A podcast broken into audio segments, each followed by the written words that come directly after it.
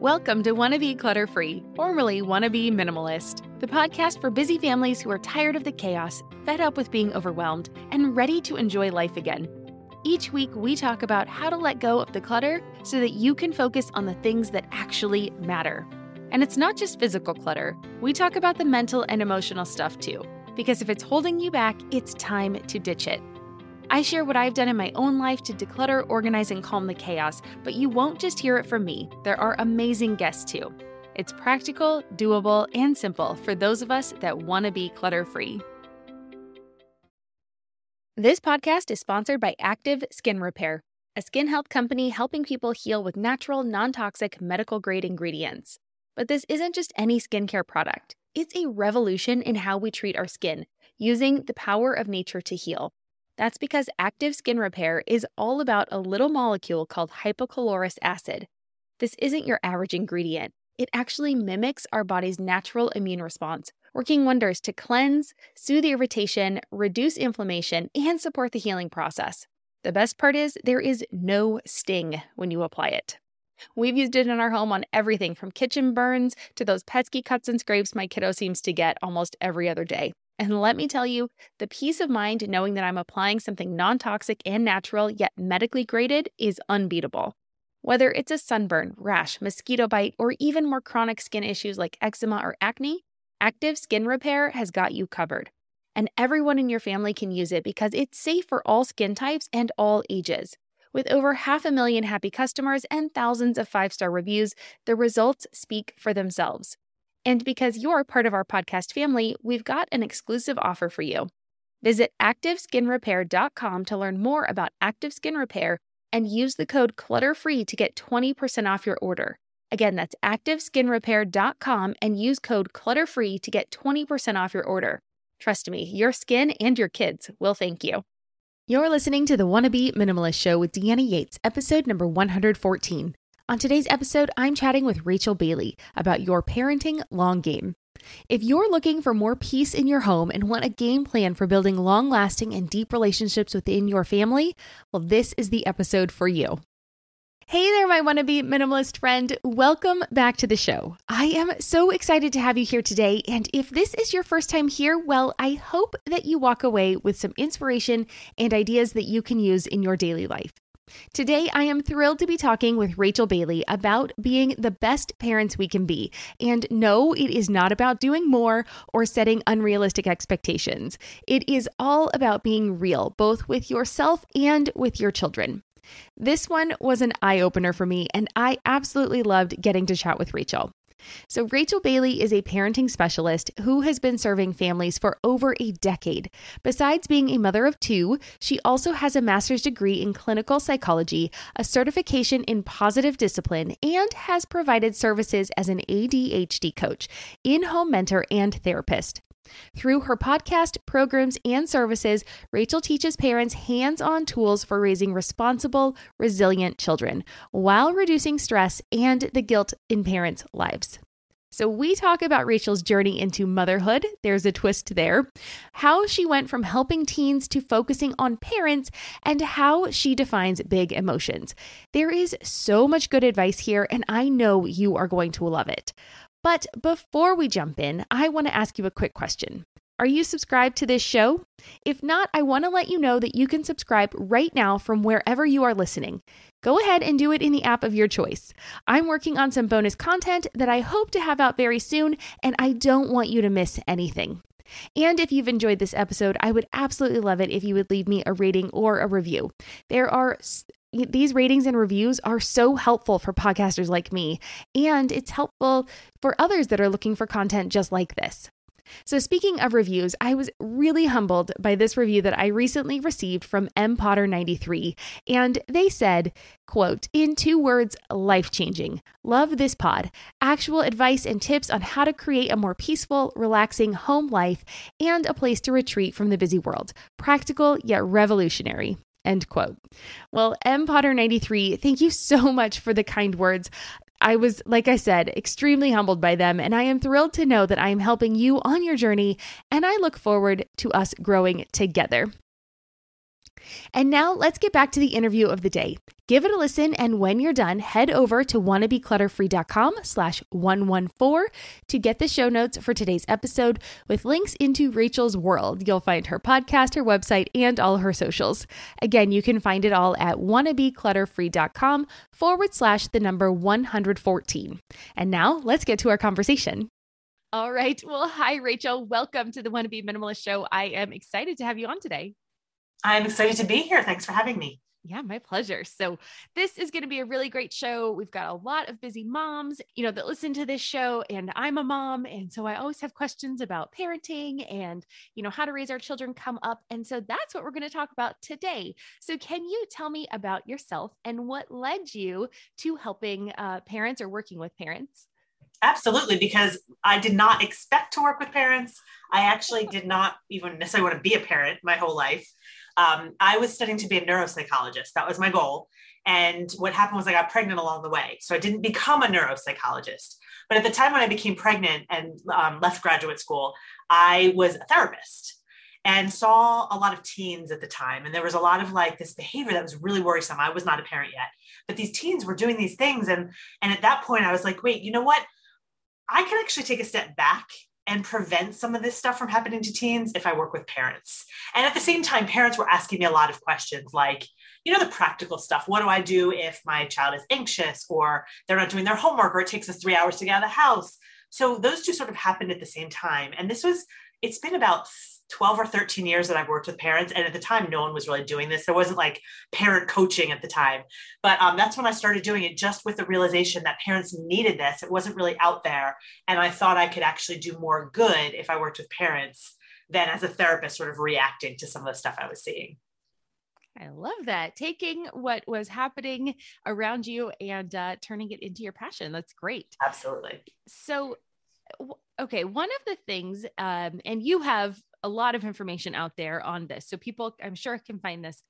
But why do you think that we as parents don't like talking about parenting, right? Like, I don't necessarily think we talk about this with our friends, or if we're struggling, we do, but I don't necessarily think we talk about it in a healthy way. So, why do you think we don't like talking about it? I think there are probably two reasons. This is my guess based on working with parents all the time.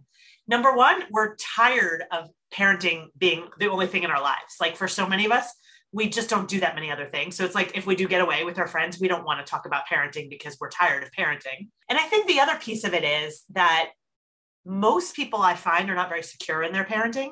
So they don't want to necessarily hear or think about more advice unless they're specifically looking for it.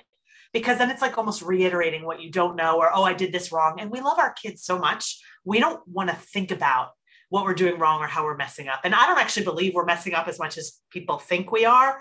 But I think there's this, I don't want to talk about it because I'm tired of it. And then, ooh, if we do talk about it, I just don't necessarily want to know what I'm doing wrong because it's just too much yeah i don't want to feel icky right like i'm i'm here to have a few moments with my friends to kind of unwind exactly. i don't want to feel icky about myself all day exactly and yeah i mean i don't understand why we all think we're supposed to know what we're doing because it's not like you know i mean the first time you do anything you got to learn, right? right? So I think it's okay that we're learning as we go. And right. I'm with you. I don't think we're actually doing things as wrong as we think. I think we're all our own worst critics. Right? I can almost guarantee that no one is doing things as badly as they think that it. If they're even worried about that, that in itself is a sign to me of a pretty good parent. There you go. I think you that nailed it right. Yeah. yeah. If you were even thinking that maybe you're not doing things right, you're probably being doing okay. Yes, All right. I so agree. if you're hearing that and you're listening to the show, you're doing okay because you're listening to this show at the and moment one of the things about parenting. that I love doing is because I, I've been speaking about parenting for so long and I guess I'm seen as a quote unquote expert, although I don't know that there's such a thing as an expert. But if I'm an expert, I talk all the time about how I mess up as parents. I do, you know, live videos where I'm like, this is what I did and it and I my kids are actually turning out great. I, I, mess up all the time. Like I know I am, and they're fine. My kids are fine. Yeah, yeah, they're very resilient, and mm-hmm. trust me, like guys, she's great. yeah, I can tell you're not messing it up. But let's see. I mean, and we all have our moments, right? That's okay too. Like I think that is helpful for other people to know that we all have moments where yes. we're not who we're not the idealized version of ourselves. That's correct. And that is life And I will just say one more thing about this, and I know Yeah. you probably want to move on, but No, it's I was a therapist for girls with eating disorders. oh gosh. And one of the things that I noticed is that when they thought their parents were perfect, that actually made them believe that they should be perfect. So it's actually now a really red flag to me, red flag to me if we think we're supposed to be this like I never yell, I never, you know, do anything that I that actually gives a really unhealthy image of, of what we should be to our kids. So we need to actually make those mistakes. If we're always nice to our kids, they're going to think, oh, everyone should always be nice to me. That's not the case. So I think we just have to keep things in perspective, but it's hard to do that sometimes. Yeah, definitely. You guys are probably, I don't share the video often of this, but uh, Rachel and I are on video and you should have seen my face. I was like, no, it's not me. I unfortunately yell more than I'd like, but I do fess up to it. So, Yeah. okay, like you said, let's move on a little bit because I'm sure this is the this is the topic we're talking about the whole time. So we're not really moving away from here. But you talk about parenting being a long game. So I want to talk about that. What do you mean by a, the long game? So basically, because we're so busy and overwhelmed, many of us with parent when it comes to parenting, and what I really specialize in is behavior and emotions. So I help with how do we raise responsible, resilient kids who can handle the fact that life isn't always going to go their way. I actually have a, a niche in helping kids with big emotions. We'll talk about that in a minute, I'm sure. But so when it comes to parenting and we want our kids to be resilient and responsible, we kind of use some of these strategies that I call band aids. And long game parenting is the opposite. Band aid parenting is where we're like, what's the best punishment to get my kid to change their behavior? Or how do I get them to stop melting down the fastest? And if I give you something you can do in the moment, that's a band aid. What I talk about when I say long game parenting is what are the strategies that actually get deeper than making your child change in that moment so that they are internally motivated to behave more responsibly, to be more resilient. Not what can we impose on them to make them stop doing what they're doing, but how can we teach them to be successful? And that's really the long game. So if you think about it simply, it's not how do I punish them to make them feel worse so they do better? It's how do I teach them to do better so they want to and know how to do better? And that's long game parenting. And it doesn't actually take longer to do this. I always say that. It doesn't take longer. It's just a different way of parenting and it takes the same amount of time.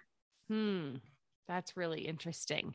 Yeah. Okay. So we're using the same amount of energy Mm-hmm. and we're using the same amount of time, but we're just tweaking the way we're the kind of the carrot we're hanging in front of them, right? Is different. We're using the It's- carrot, not the stick, right? But it's really about the way we think about their behavior and the way we approach their behavior. That's the only difference. What we say in the mo- how we think about their behavior and what we say in the moment. Mm-hmm. That's what changes. Not actually. Again, it doesn't take longer. Yeah. Sure. Okay. So you were talking about big emotions. So let's talk about that. What do you see are big emotions? How can we kind of get around them? Because I would imagine that as your child is having these big emotions that I'm Mhm. assuming you're going to describe, it also then brings up bigger emotions in you. So let's start Yes. with what are big emotions and and then go from there. Yes.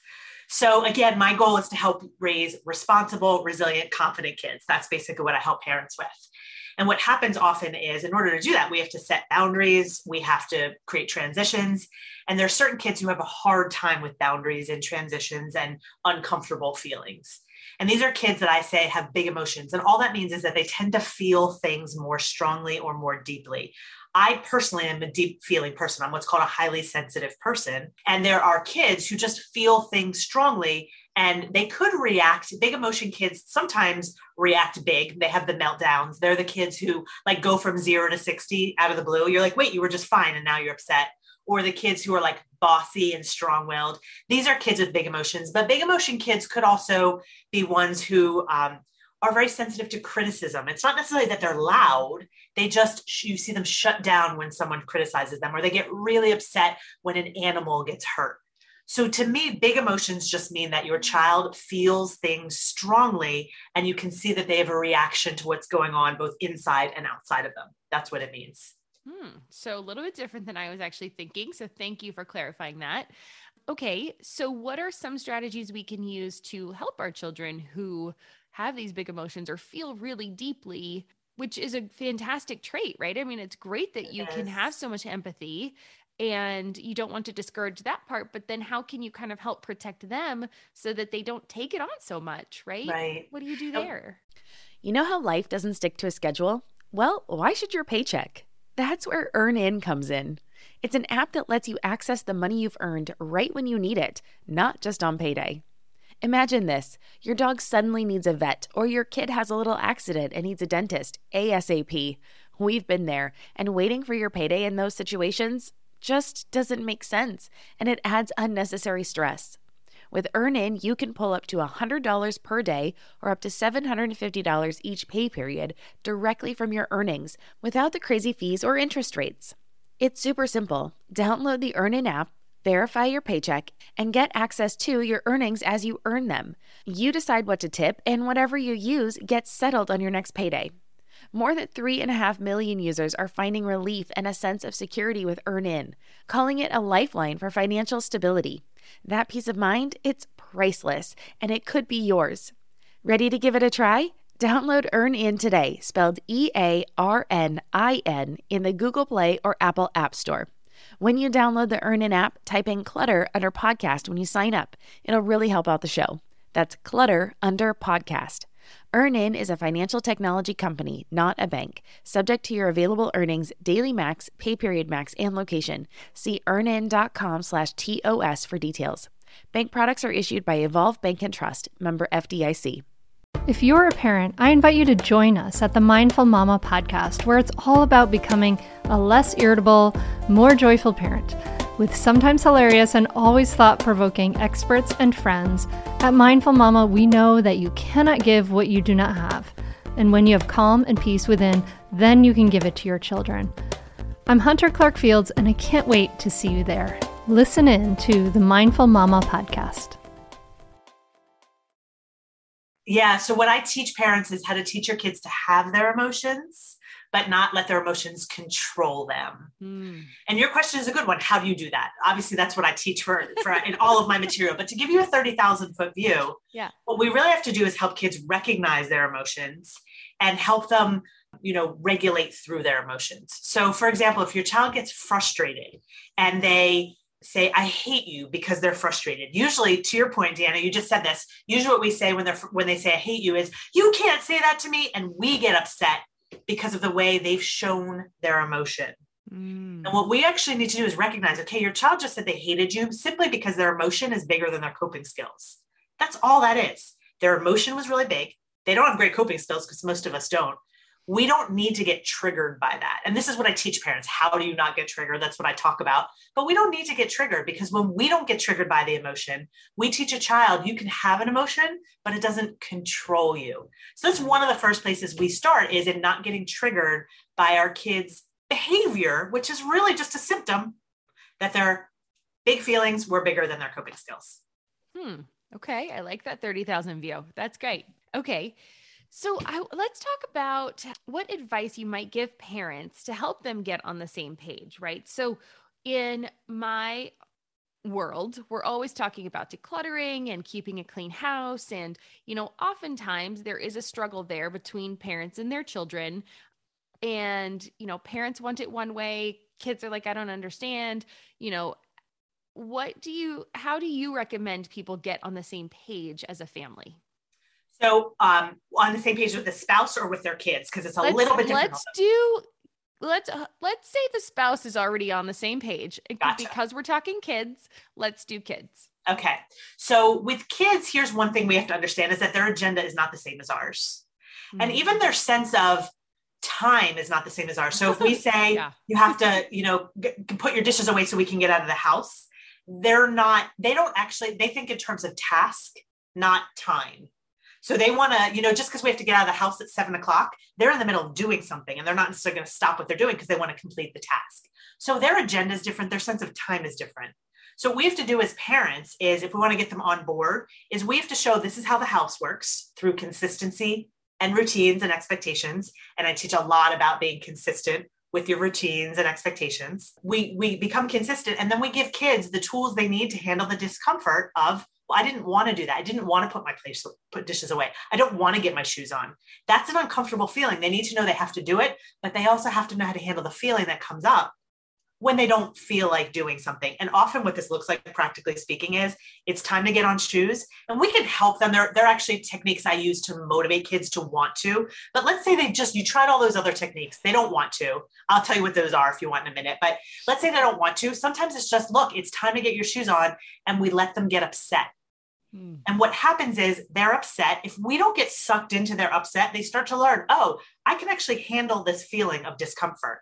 I'm actually I, discomfort isn't the end of the world. So they start to learn they can do uncomfortable things like pick their towel up off the floor. The problem is a lot of kids resist discomfort and we can teach them how to handle it. So uh, it's not just kids that resist discomfort. We all do, right? None of us want to be uncomfortable.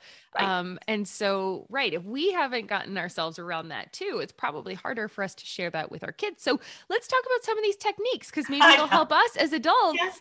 start to get over that uncomfortable yeah. or comfortable with being uncomfortable type of thing. Yeah. So we can do something before we get to the discomfort or before we have to be that really firm with our kids. So um, I talk about this place of discomfort. I actually call it yuck. That's the term I use. Anyone who's heard me speak knows I talk about yuck. That's the discomfort.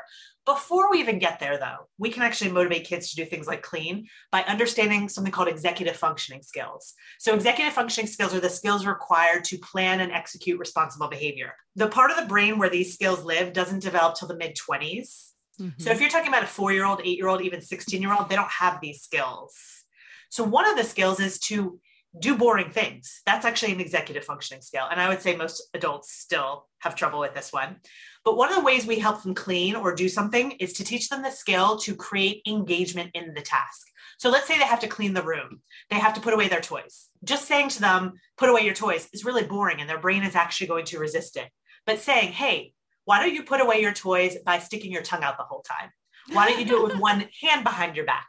Why don't you put away first the red toys, then let's go to order of the rainbow, red, orange, yellow creating engagement actually provides the executive functioning skill that they have not developed. Hmm. So we can actually teach them those skills on their own. And I've worked with a lot, thousands of families where we've t- I've helped parents teach their kids how to do the things they don't feel like doing so that parents don't have to get to the point where they have to let their kid just be upset. Mm-hmm. When you know these executive functioning skills, it just goes better. Yeah, that is fun. I really, I mean, you guys heard me laugh out loud. I love that. Stick your tongue out the whole time. Yeah. Be silly. Make it silly. Sing a and song. It's actually not, right? Things like that. Yeah. And it's not meant to be fun per se. It's meant to work with their brains. It's because mm-hmm. that's what I'll hear from parents. Well, Rachel, life isn't fun. No, it's not. but your kid needs to learn to clean. And when they create this engagement in the cleaning, guess what? They do it. So if you work with kids' brains, saying to them just clean doesn't work with their brains. It's not the way they're wired. Right. And what outcome do you want? Do you want them to clean their room or do you want them to learn that life is not fun? Well, maybe maybe we can make life a little more fun. Maybe we all don't have to be so darn serious as adults either, right? Maybe we can clean our house with our tongues out or sing a song or put things away, you know, one color at a time. Who knows? It actually works for adults too. And a lot of us will like listen to music. We're doing the same thing. Yeah. We just don't realize we're doing it. Yeah. Mm, there you go. See, so it guys, it doesn't have to be so boring. Life can be fun. You don't have to be so serious. I'm working on not being so serious in my own life. So, talking to myself. Okay, I have an example of something happened that happened a few weeks ago.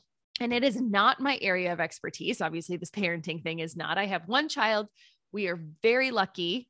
We've done a lot of work with her, but she is a great kid, right? So I'm not, I definitely, you know, I don't know. I, I feel for the parents that have one child that you know, they're like, oh, she was so easy. And then the next child comes along and they're like, oh my gosh, it's a totally different experience. So I mm-hmm. really feel for those parents. I do not have that experience. But I would like to ask you this is kind of one of those families. We were at the beach and their daughter did not want to share something with her big brother. And she just started screaming, like just screaming. So it was obvious that she was very upset. And it was a big deal to her but the parents needed her to share something. They couldn't just say, okay, no problem, right? And they didn't want to give into it anyway. So, what would you recommend parents do in that situation? The kids are a little bit older, they're not toddlers anymore. That when we were talking about big emotions earlier, that was the first thing that popped in my head like this, like screaming. I think that's all what we think of at the beginning. That's what I was thinking with big emotions. But what would you recommend parents do in a situation like this where it's quite obvious their child is having a meltdown? They're feeling embarrassed in public, you know, with another family sitting there with them. I'm just curious because I know lots of people are dealing with a situation like this. So, absolutely. Absolutely. I think sharing is unique. I'll put that on the side though. Okay. I'm not a big believer we make our kids share because that's Okay. not what we do in real life. Like if I'm going to, sh- if I have a book and my husband says I want to read that book, I don't say, okay, I'm going to stop and give you the book. I say, okay, I'll give it to you when I'm done. But that's a kind of a, an aside. But to answer your question, what happens when you want your child to do something and what you request that they do, they melt down? To me, that's actually good news because here's one of the things that I teach is that when kids are upset, they they're basically dysregulated and their brain has gone into fight or flight. When they're upset, the brain has seen that upset as a threat, their fight or flight response has kicked in and has actually shut off the responsible part of the brain. So when kids are upset, they can't be responsible. But here's what's interesting is what happens is when they are allowed to have those feelings and they sort of release them, eventually they're going to get out of fight or flight and they're going to do what we want them to do. And this kind of goes back to what I was saying before with getting your shoes on. You let them let these feelings out and they actually once the once they I call I I describe this as a curve like their feelings get bigger, they reach a peak and they come down. Once they travel this curve, they can re-access the responsible part of the brain. So what we actually need to do when kids get upset because we set a boundary, like you need to share or um, no, you can't have that for dessert, is we need to let them be upset. We need to let them let those feelings out. And what's going to happen is the feelings will end. They do not last forever. And that's when they become their sort of normal, well behaved selves again. What happens is they have an emotion and we get sucked into the emotion. And that's a problem because if we want our kids to travel that curve more quickly, they travel it more quickly when we are regulated. It's actually something in psychology we call co regulation. When we are regulated, they release their emotions and they move on. But what happens is they get upset. We don't let them travel the curve. We're like, why are you so upset? You just need to share. That makes them more upset. It takes them longer to get out of the curve and it makes everything worse. So it's a very scientific answer to your question that if you say to a child share and they get upset, you let them be upset, you let them release, you don't get sucked into it. And once they've released, guess what's going to happen? They're going to share. That's how it goes.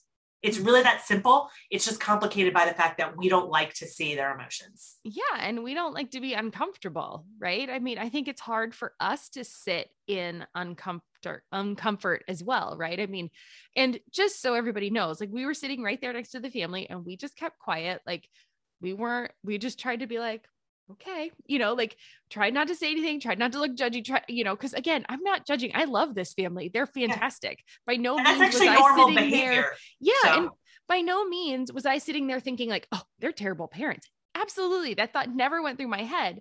But I know that when you're the parent on the other side, because trust me, my child's had her meltdowns too, you know, you do, you feel that moment.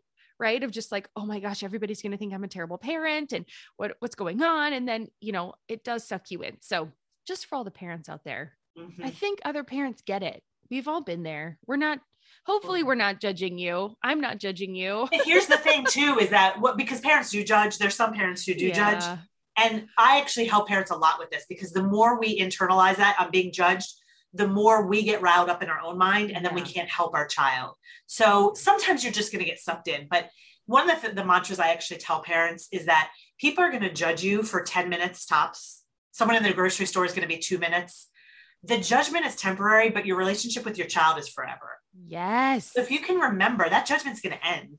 Yeah. But the way you handle this is actually going to have a bigger impact. Right. Agreed. And let's say, just for devil's advocate's sake, right? Let's say that I was a judgy person and I see these people all the time, right? Let's say I was like, oh my gosh, I can't believe they're doing, you know, rah, rah, rah. let's just say I was not, guys. Let's just say. even so, and I see these people all the time, even so, my opinion doesn't matter, Right. right? It doesn't matter that your relationship with your child matters. I'm 100% on board. But like, even, yes, absolutely. The people in the grocery store, who cares? Like, absolutely, who cares? You're never going to see those people again. Even if you tried, you're never going to see those people again. Yeah. But Yeah. right, even people that are friends, if even if they have a moment of like, who It's cares? true. It's true. Who cares? I know it's easier said than done. Trust me. It is much easier. It is much easier said than done. I, I just Yeah. did a podcast episode on this actually because it's so relevant. And I basically said, though, if you know what you're doing is right, it doesn't matter what they say. Like if you know two plus two equals Mm. Four and someone says no, two plus two equals five, you don't Yeah. all of a sudden question yourself. You question them. Same thing Yes. with parenting. Just be in a place that you feel good enough that it doesn't matter what other people say. You Mm. feel like you can handle it. I love that. That is great. So good. So good, Rachel. This has been wonderful. I'm I'm super excited. Thank you. Okay, I have another one. Another one that came from a listener, and she was talking about um, you know, a child that was very attached. You know, so we might have called this like a clingy child before. You know, so do you have advice for parents who have children that need a lot of attention or they need a lot of time together? And maybe the parents don't feel like they have the bandwidth to give. You know, how can they help their children create a little more autonomy?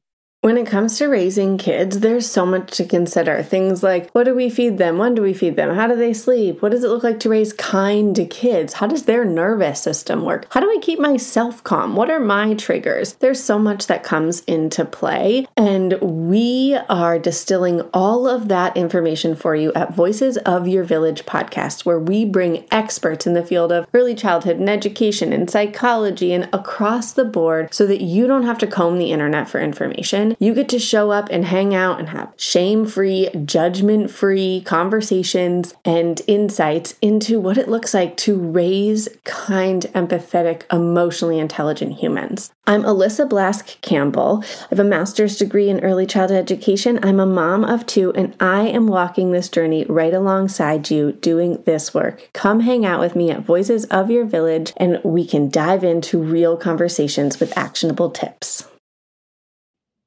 Feel like you're the martyr in your family? You're not alone. Hey, this is Joanne. And Brie. and we're from the No Guilt Mom podcast. Brie, we talk to a lot of moms. Yeah, we sure do. And if you're a mom who has a to do list that is so massive that you get overwhelmed and you shut down, Or if you fall into the habit of doing everything for everyone and don't know how to change it, we can help you become a no guilt mom. we're going to take you from family martyr to family model. That's role model, so that you role model the behavior that you want to see out of your kids. You're going to go from being tired and overwhelmed to energized and guilt free. Every week, you'll get actionable strategies that you can implement right away from the experts that we interview and from us. We also have a whole lot of fun, so check out the No Guilt Mom podcast everywhere you listen to your favorite shows.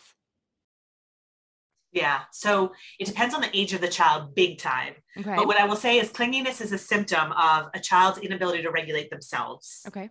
They cling to parents because they're struggling in some way, maybe struggling with a parent leaving, whatever it is. More anxious and sensitive kids tend to be more clingy.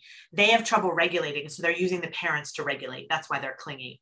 So Hmm. ultimately, the solution is to teach that child to regulate themselves. And there are ways you can do this with young kids, there are ways you can do this with older kids. So it definitely depend on the age. But that's ultimately the the long lasting, the long game strategy is to teach them to regulate themselves. And they don't then they don't rely on the parent. They can be nervous, but they can still soothe themselves. But what I will say is, in the meantime, a lot of clingy parents will say, Well, I can't get a babysitter. I can't do this for myself because my child is so clingy. But that's exactly when you do need to set those boundaries even more firmly and say, I have to get time for myself.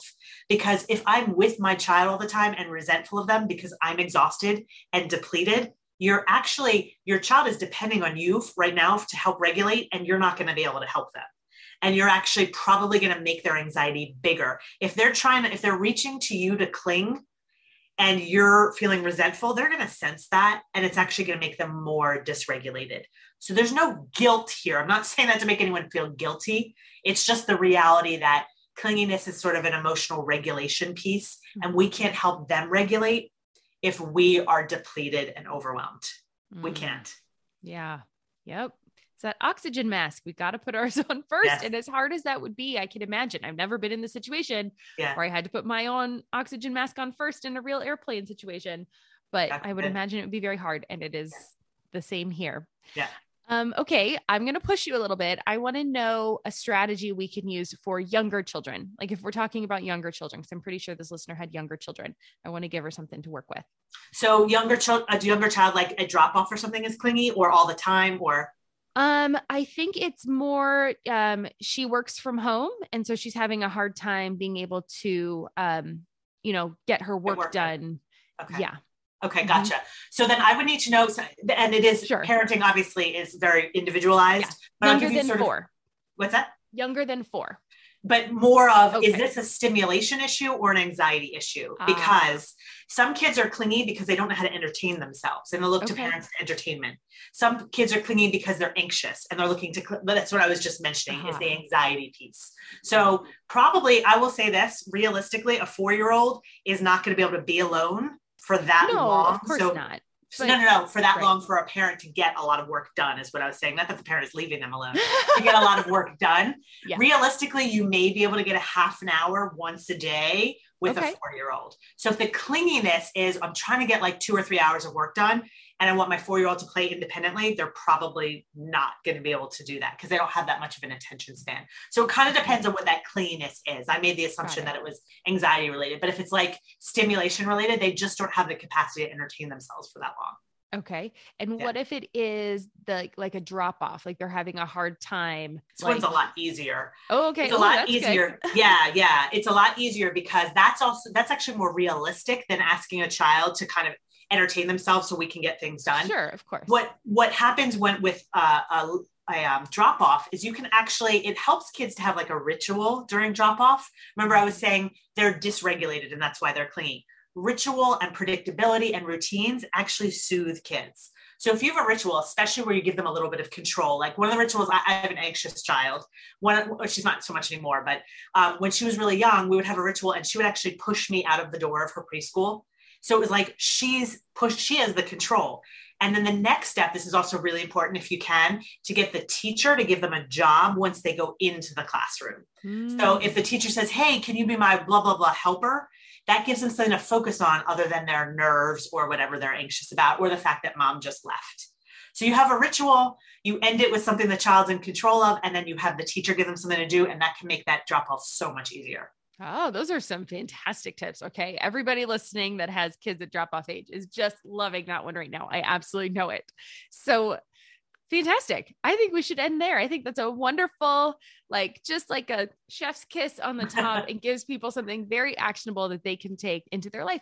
And I think that we can extrapolate that for a little bit older for children if we're looking if our children are a little bit older and past that preschool age we can definitely look at still doing that for other options as well all right. So, Rachel, where can people find you? Because I know they're going to want to get some more info on this. Yeah. And if you like those practical tips, because that's actually what I'm usually about, my podcast is probably the best way because that my podcast is full of like really short episodes, 15 minutes or less, where I give super practical tips like that. So my podcast is called Your Parenting Long Game. Love it. Absolutely love it. Yes. I love tactical. I'm a very tactical girl myself. Me too. Me too. All right. So your parenting long game, we'll make sure we link to it in the show notes so that you can find it and find Rachel. And we'll have all links to all your things, your website and everything. yeah, my social well. media, all that stuff. I'm Yep. all over there too. All of that will be there. So make sure you guys check it out. And then my favorite way to end these interviews is with three rapid fire questions. So my first, because this is the wannabe minimalist show, is to ask, what does minimalism mean to you? So it's funny because we didn't talk about this much, but to me, minimalism is really about being aligned with yourself Mm. and knowing what you value, what's important to you, and sort of getting rid of the rest.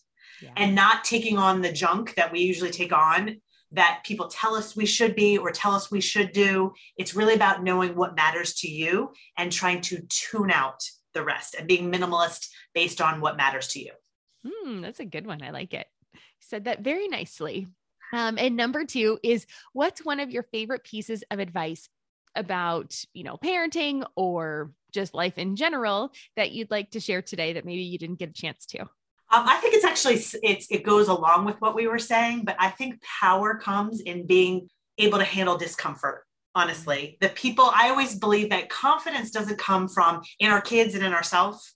It doesn't come from being good at things. It comes from knowing I can handle discomfort. If you know you can handle discomfort, you are going to be able to conquer the world. So I think that's probably one of the things I always try to think about. Ah, that's really good. So, you guys, it's okay for your kids to be uncomfortable. Look, It's you're just necessary. making future leaders. it's necessary for your kids to be uncomfortable. And that's Right. when they learn how that they can have feelings and they're going to be okay. oh, so good. All right. And my last one is what is making you happy right now or in this season of your life? Oh, that one's really easy. We moved. I was just saying we moved and we now live in a neighborhood that's like like a park. Like there's a lake and there's trees and just nature for me is my happy place. I love we go for walks every day and I just absolutely love being in nature.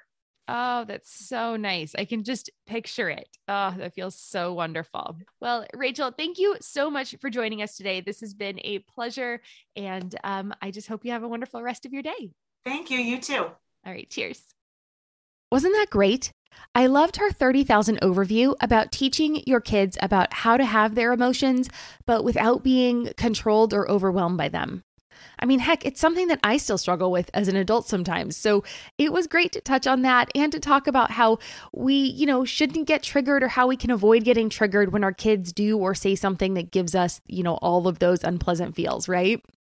And on top of that, I mean, there were so many other great points. It's really hard for me to pick any more out that I really loved. I mean, I feel like I could have talked with Rachel for hours, but I want to hear what you thought. I would love for you to come on over to the Wannabe Minimalist Family group on Facebook and share your favorite tip, your aha moment, or advice that you're going to implement in your home. And I know that I mentioned this last week too, but school is starting up for children all over the US and in the next few weeks. If it hasn't started already, which ours actually started this week. So this time of year tends to bring up all of those feelings for our kids, right? Lots and lots of feelings. There's excitement, there's nervousness, there's joy, there's anxiety, there's, you know, all sorts of different things. And this year, our daughter is even going to a new school. So there were just all those unknowns that she just wasn't prepared for. So it's a mixed bag of emotions. And so helping our children be able to feel these and not get overwhelmed with them, it's so important. It's more important than ever. And I know we all want them to do well in their endeavors, and being able to handle their emotions um, is one way that we can help them. So, of course, a big special thank you to Rachel for joining us on the show today and for sharing some just amazing advice. We all know now that this path wasn't her original plan, but I am thrilled that we are all getting to benefit from her professional pivot. Remember, she has a podcast too, so make sure that you check that out. There is a link in the show notes, so head on over to wannabeclutterfree.com slash 114.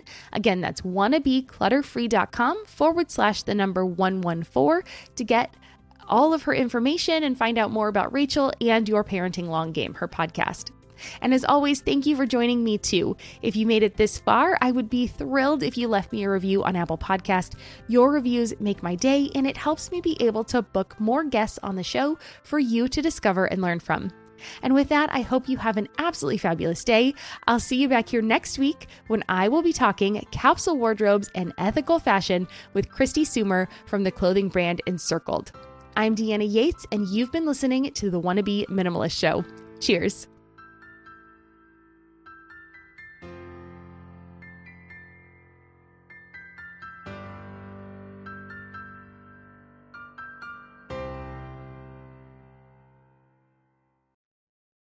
Are you overwhelmed by the things that get in the way of you doing what you want to do? Are you looking for ways to simplify life to better align with your values? Do you want to create space in your schedule so you have room for more of the good stuff? Play, joy, relationships, gratitude, and more? If you answered yes to any of these questions, I invite you to check out Edit Your Life, a podcast to help you edit the unnecessary from your life so you have more room to enjoy the awesome. Through episodes with me, Christine Koh, and a range of super smart, compassionate, and thoughtful guests, you'll come away with big picture insights and practical ways to declutter your home, schedule, and mental space without getting bogged down by perfection. I have always believed that small moments and actions matter tremendously. My goal is to help you find agency and space in your life through doable baby steps that will leave you feeling accomplished instead of overwhelmed. Check out Edit Your Life wherever you enjoy your podcasts.